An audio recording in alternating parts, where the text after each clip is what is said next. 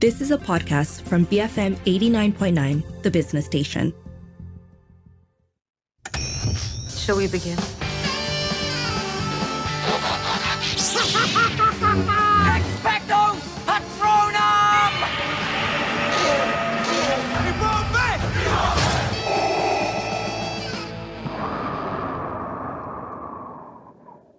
won't be! It was a quiet Saturday morning. Zelensky! Give it a rest! It's Saturday! Professor Wayne Zelinsky was hard at work on his new invention. This thing works. It'll put us right up there with the invention of electricity. That didn't quite work. Did you get the machine to work? A few more bugs to get out. Then something quite unexpected happened. Where are the kids? I haven't seen them since I left this morning. It shrunk the kids. Nick, what happened? It works. Diane, I got something real important to tell you. Are you trying to tell me the machine works? Do the kids know? Well, yeah, the kids know. That's great. It's not that great. Why? I shrunk the kids, and the Thompson kids, too. They're about this big. Threw them out with the trash. Ah! What? B F M eighty-nine point nine, you are listening to Popcorn Culture with Lynn Sharmila and Arvin. And ahead of Ant-Man and the Wasp Quantumania, I am so excited to tell you what today's throwback is, because in case you have not twigged it, uh, today we're throwing back to nineteen eighty-nine and Honey, I Shrunk the Kids, an all-time classic. Oh, I haven't watched Honey, I Shrunk the Kids since I was a kid. So this was Same. such a... Such a, a lovely opportunity to revisit. I mean, look, is it a movie classic? Not in the way that you talk about, like, say, a, a Scorsese film or whatever, but it's so nostalgic, it's so ridiculous, it's so much fun. Um, I had such a great time revisiting this. Oh, Scorsese wishes he could make, make a movie like this. Like Honey, I Shrunk the Kids. This is what I'm saying.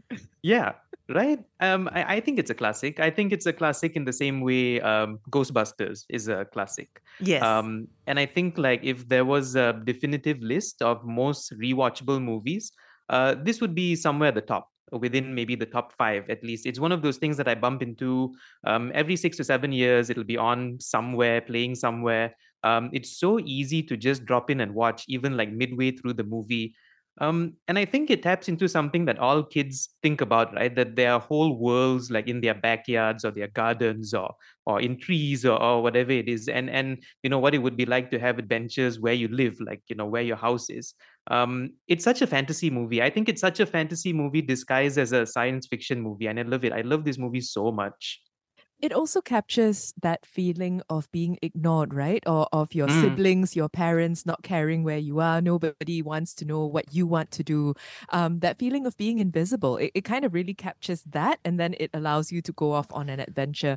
I mean, I first watched Honey, I Shrunk the Kids as, as a child, and I don't think I've seen it in full since then. So there were a lot of things that I'd forgotten. And I think that I had also kind of uh, relegated it to screwball comedy status in my mind. Like, I hadn't actually thought about it um, aside from that insane premise. But rewatching it, there's a lot of storytelling and filmmaking pleasure to be had in it, which surprised me. Um, the It reminded me also of how in the eighties and nineties, children's films weren't afraid to tackle kind of really weighty things, strangely weighty things, including whether or not your parents' marriage is going to make it, whether or not your father is still going to have a job, whether your new pet ant is going to survive a scorpion attack, like all these things that that now I, I'm not sure movies have the strength of their convictions to do. But yeah, I don't think I need to summarize the story. That clip at the start did it pretty well. But the There's just a lot. There's a lot for us to talk about. What? Where do we want to start? Do we want to start with the effects, maybe? Oh, yes, because I, I think movies like these constantly remind me, and, and perhaps in the, you know, we are going to be talking about Quantumania tomorrow, so even more so, uh, the joys of practical effects, the joy of um, feeling like you're in a You're, you're in a fantasy world that is simultaneously real enough that you can touch it and feel it, smell it. Um, it the other thing about practical effects is that it also manages to, um, in this movie in particular, what they do is actually very ordinary objects, right? Uh, whether it's a, a cookie or a, a Lego or a couch or, you know, the floor and what that would look like if you were shrunk. Um, I was so impressed by how good this movie looks.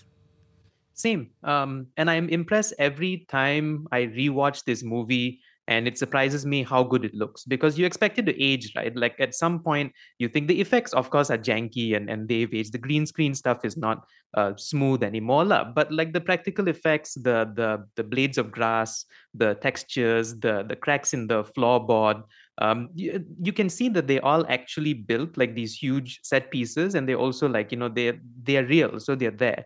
Um, I love how tactile and how tangible everything looks. And they do look like props sometimes, like very a bit stagey and prop-like, but there's just something there about being able to to know that you can touch it if you were in the same space. Um, and it's so much better than any kind of, of C G I. And and every time I see it, I'm like, whoa, this is such a good-looking movie. Like every single time I watch this movie. Can I just say the... the ability to watch a movie and constantly go, oh, I wonder how they did that. I wonder how they got that shot. Yes. Versus now just going, ah, C G I. Uh, there's mm. a there's a joy to that, I think, as a as a lover of film. I was reminded of Labyrinth.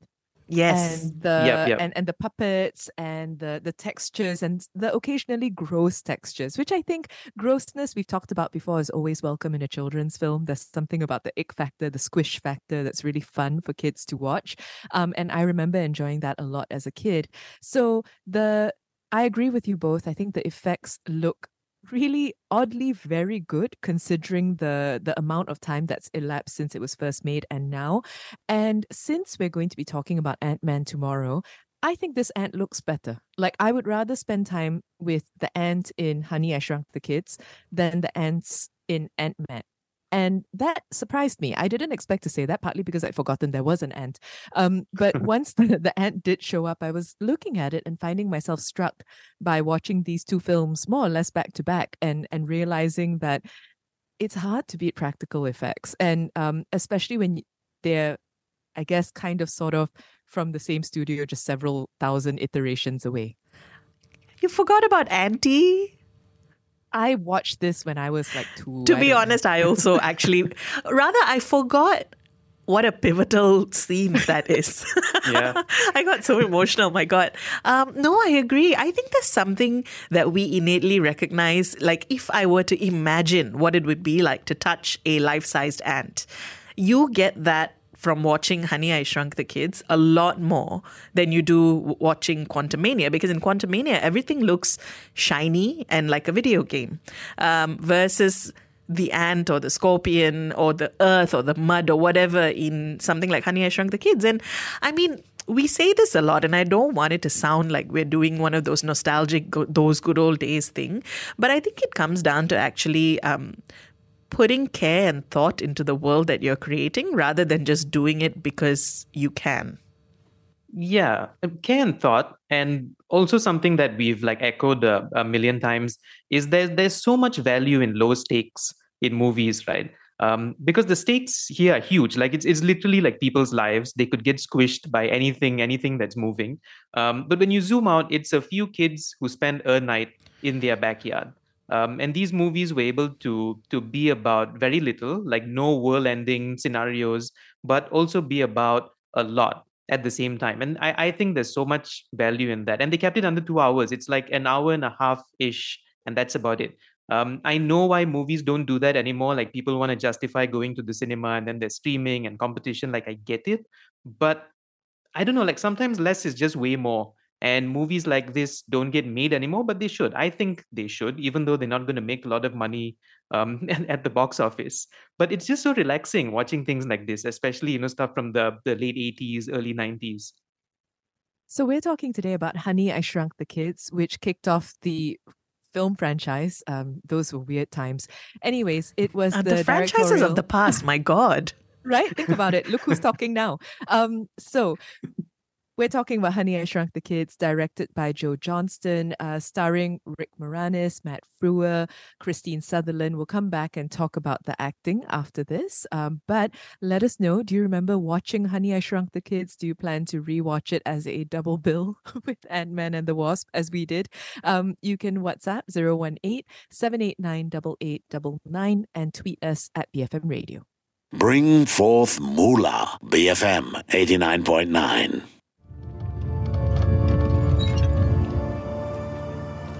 Die for a strawberry sundae, chocolate sprinkles, and a banana split. I could eat a corn dog the size of a truck. Ron, if you had a corn dog, it would be the size of a truck.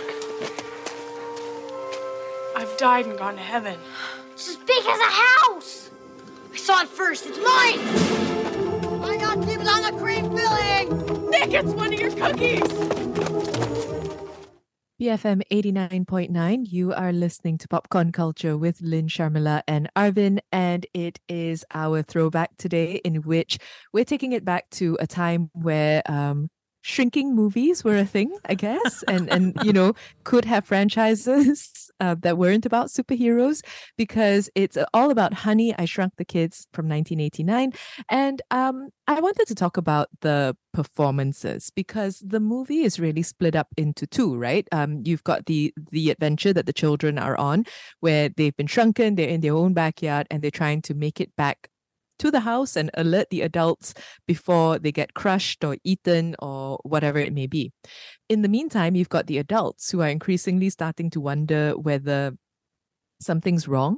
Um, and I actually found myself, and I, I suppose this is a sign of the times, I was never interested in the adults when I watched this movie growing up. And this time I found them all, uh, the, the two separate couples, really, really interesting, because you've got the kind of nerdy science, science realist couple whose marriage is a little bit tenuous. And then on the other hand, you've got this supposed sort of more traditional marriage, um, which also has its tensions, particularly with the children. Oh, honestly, I didn't expect um, Big Russ, who's the neighbor, uh, who's kind of like a wannabe alpha male dad struggling to figure out how to connect with his sons.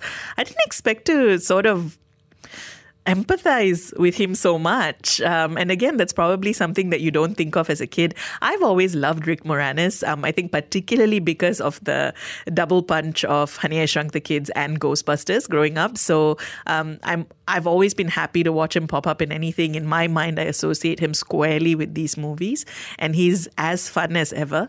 Um, I thought that I thought the adults, frankly, were more interesting and better actors than the kids. But of course, the adventures that the kids go through um, make them more bearable than maybe they would be in other circumstances. I must say, though, the adults are surprisingly chill about everything that the kids are going through. Like, oh yeah, kids are tiny and they're in the yard. They might get eaten by like an animal, but that's okay. We'll see what happens. Let's sleep and then see what happens in the morning. It's like something that happens occasionally in this world. Like people get shrunk, people get blown up, or, you know, they, they giants appear. Um, they're like, I mean, they're panicking, but they're not panicking the way they should be panicking. Right. It's in, a very, in a, in, it's a very low key yeah. panic. Yeah. Like, oh, let, let's turn on the porch light, you know, in case they're out there. I'm like, okay, you know, there, there's more you can do, but okay. um, th- there's also something that I realized when uh, watching it this time for our review. Don't you think that, you know, if this was made today, that the the people, the couple who came to visit Big Russ and go out on their camping trip with them would have been the neighbors instead of Big Russ? Because the neighbors that we get, right, um, they're not bad people. Like they're normal in the, the context of this world where like people are building shrinking machines in their, their attic and all that. But the the dynamic is sweet and normal and, and sometimes charming, which I, I found weird for a movie from the late eighties, because that couple that showed up would have been the, the bully bad guy neighbors who learn a lesson through this whole shrinking episode. And I was like, oh, that's a that, that's a cool choice. I, I thought it was a cool choice. I, like I said, everything to do with the adults I found really interesting, and, and I found really kind of warm-hearted and genuine. The the chemistry between both couples, and then between the couples uh, when they were talking to each other uh, was fantastic. Although you're right, you know, when they say, I'm going to leave the light on, um, and then someone else says, oh, I can't sleep. No, it's fine. You can. I'm like, they are scorpions. And like, you have not genuinely thought about how this is going to work. You've been out there all day. You haven't found them. You have no idea they're alive. Um, and then I thought, man, parenting was different back in the day before you knew exactly where your children were at all times. Right. There's is... no cell phones. So you had exactly. to contend with a bit of this exactly. anyway. And then it's fine. It's all fine. It was like, oh, I see. Um, I, I I will say that I actually really miss this vibe, this sort of, um, you said low stakes earlier, Arvin, and, and that's exactly it, right? Movies that are not about huge earth-shaking things, um, but just fun movies. And It's also worth noting that while this was a Disney movie, while it's obviously geared towards entertaining children, it's not necessarily a kids' film. Um, and I feel like the lines were not so clearly defined even back then. Um, I remember Honey, I Shrunk the Kids being sort of uh, shorthand for jokes that we would make with my uncles. Or, um, you know, like like we say Honey, I Shrunk the Kids and they'd all know what we're talking about because they'd all watched it too. Um, and I'm not sure that there are that many movies now that cross that line so easily, other than, again, your superhero films. It, it's such a whole family thing, right? It's like any you can be any age and then still um, enjoy this movie as much. Um, but to be fair, though, I mean, we give the movie a lot of credit. The sequel did do the world-ending high-stakes thing when they blew up the baby. Oh, yes, and then the baby, the, the baby started going around and crushing buildings or, or houses, or, you know, then the people were in like actual mortal danger from this oversized baby. So they didn't actually, I don't know if it was on purpose or maybe they didn't know what they were doing well. So, so they went to the, you know, the Hollywood way, but this movie in particular, outside the Honey franchise, um, did it very well with the low-stake stuff. Was the second film just a look ahead to the Trump presidency? Hey-yo! You set it up. I was waiting patiently to be able to say it. Um, also, because we we talked about the adults, um, the kids are sweet. I have mm. been on the record before of finding it difficult to watch children. I was so curious about you. They're I was fine. Like, late eighties child actors, is Lynn going to hate them? So I was uncomfortable with the romance in a way that I couldn't fully define. I, I think that, um, again, if we were to do it today, I'm not sure that there would have been, to put it simply, quite so much tongue. Um, but, but aside from that, I, I thought that the children kind of felt very natural, even if sometimes they were just standing around screaming each other's names while like a bee kidnapped two of them. They they still had a very natural feel. I perhaps it's because they, um, perhaps it's because they were smart. They didn't do silly things. Do you know what I mean? They they got shrunk, and then after that, they decided, okay, rationally, what do we need to do? Get back to the house. No, you're right. Actually, everything the kids did was very smart. Um, They, I think the beats of their story and especially the adventures that they go on is so fun to watch. I did find Ron a bit annoying, but they cut it out soon enough that I stopped being bothered by him.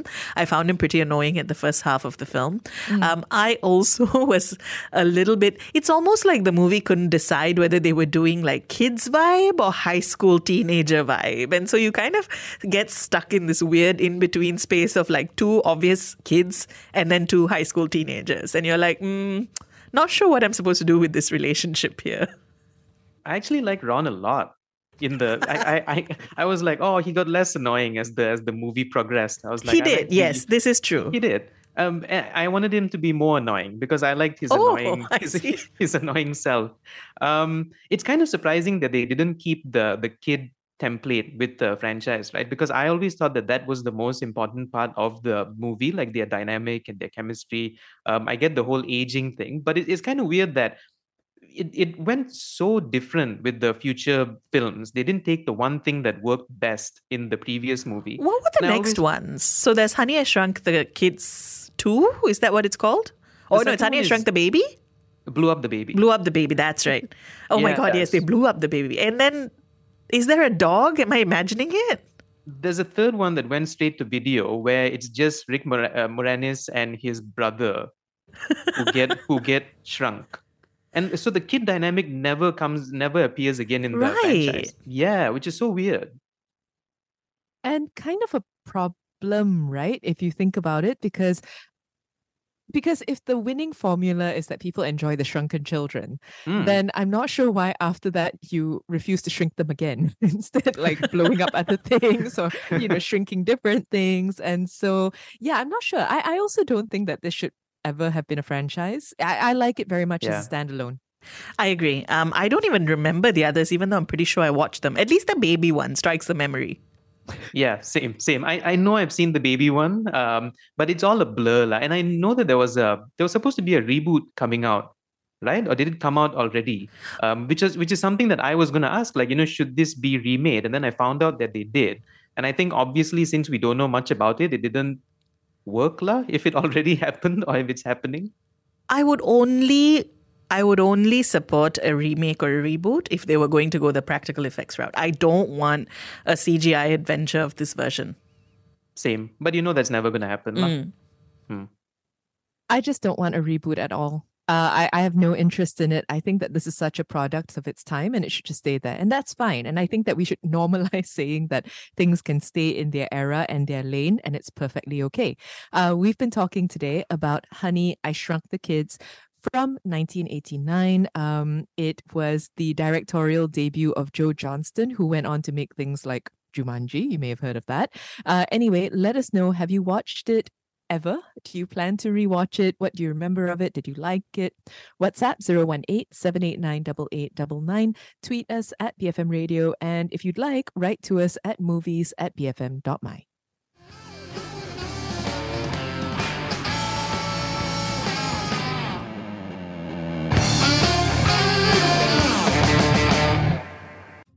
You have been listening to a podcast from B F M eighty-nine point nine, the business station. For more stories of the same kind, download the B F M app.